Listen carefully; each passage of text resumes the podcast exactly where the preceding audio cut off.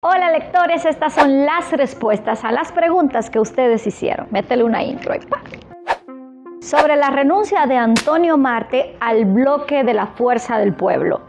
¿Qué hagamos? Pues sí, Antonio Marte renunció al bloque de la Fuerza del Pueblo en el Senado. El truco está en que Antonio Marte le pidió al presidente del Senado que le permita instalar un bloque independiente con las mismas prerrogativas y beneficios de los partidos mayoritarios con representación senatorial. Ya ustedes se imaginarán a qué nos referimos con beneficios. Recuerden que el sueño del senador es ser presidente de la República. Ahora quiere que les reconozcan el partido primero la gente sobre las clases presenciales y las clases virtuales en República Dominicana. Educación llamó a clases desde este martes. La Asociación de Profesores no quiere. Y aquí hay una buena discusión. ¿Por qué los niños menores de edad deben ir de forma presencial mientras los adultos, estudiantes universitarios, deben quedarse en casa? Otra más. ¿Por qué este país podría darse el lujo de cerrar sus escuelas, pero de mantener abiertas las discotecas y los estadios de béisbol?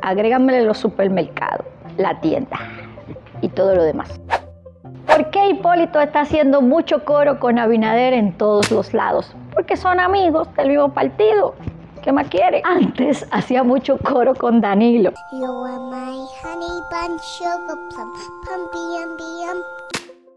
Ahora lo hace con Abinader. Parece que lo de los coros solo le gusta con los presidentes de turno. Bueno, con todos no. Con Leonel no lo hacía. Esos dos nunca se han entendido.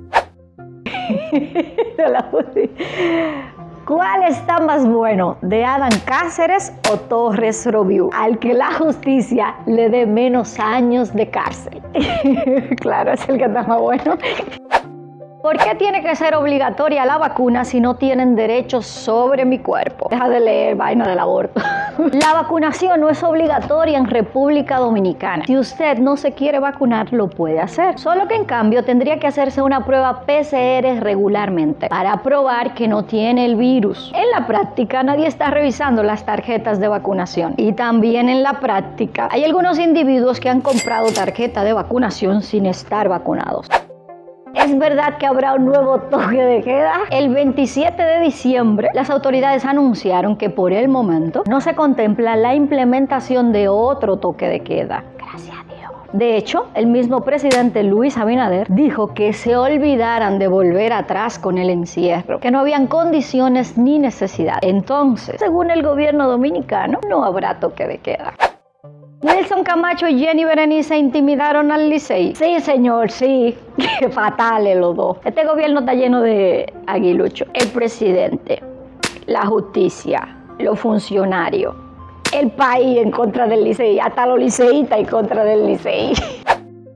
¿Dónde está el guapo de Baní? Corriendo como todo cobarde. Lo último que dijo era que se entregaba si por favor no lo mandaban a la cárcel de Baní, que ahí tenía un enemigo loco por verlo. ¿Crees que parte del comité político del PLD caiga este año? Eso lo sabe la justicia, eso lo sabe la justicia. No, todavía Jenny no nos da esos cables. Habrían que ver si a Danilo le quedan más familiares disponibles de los aplausos blindados en el caso Antipulpo. ¿Qué aplauso? No me enteré. ¿Había un aplauso blindado? ¿Cómo aplaudí? Respuesta técnica. El abogado Carlos Salcedo es uno de los abogados penalistas más importantes del país. Es el representante de Alexis Medina. Le quitó importancia al blindaje que dice tener el Ministerio Público sobre el caso y adelantó que las auditorías que hizo la Cámara de Cuentas no serán válidas en el proceso. Recuerden que él fue abogado de Andrés Bautista en el caso de Brecht. Un juicio donde se excluyeron las delaciones premiadas por el buen trabajo que hicieron los abogados, incluido el señor Salcedo, y lo malo que estaba el expediente. ¿A quién sobornó Ángel Rondón? Cuando tú tengas esa respuesta, no la dice que nosotros tampoco sabemos. Hay un hecho cierto. Ángel Rondón fue hallado culpable de pagar sobornos en el caso de Brecht. Condena de 8 años de prisión. Pero también es cierto que no se condenó a nadie por recibir esos sobornos. Parece que eso es un proceso que seguirá. Sirve recordar que Odebrecht admitió que pagó 92 millones en sobornos en República Dominicana.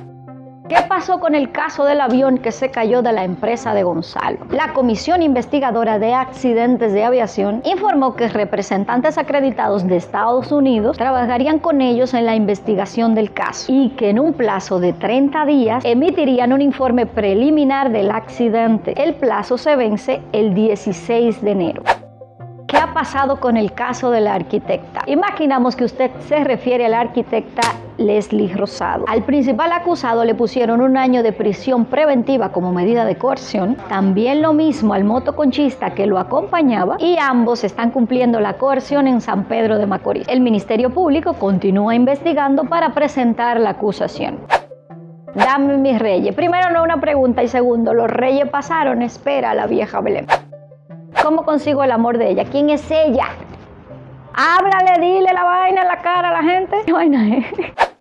Quiere que hable sobre los préstamos que el país tiene, tiene que pagar. Sí, los préstamos que se aprueban en el Congreso, en especial los del Senado, generan muchas críticas y molestias. Hasta estos días el país debía más del 50% de su PIB. El problema con los préstamos y las molestias que generan es que quienes hoy los aprueban son los que antes los criticaban hasta la muerte. Antes eran malos, hoy son buenos.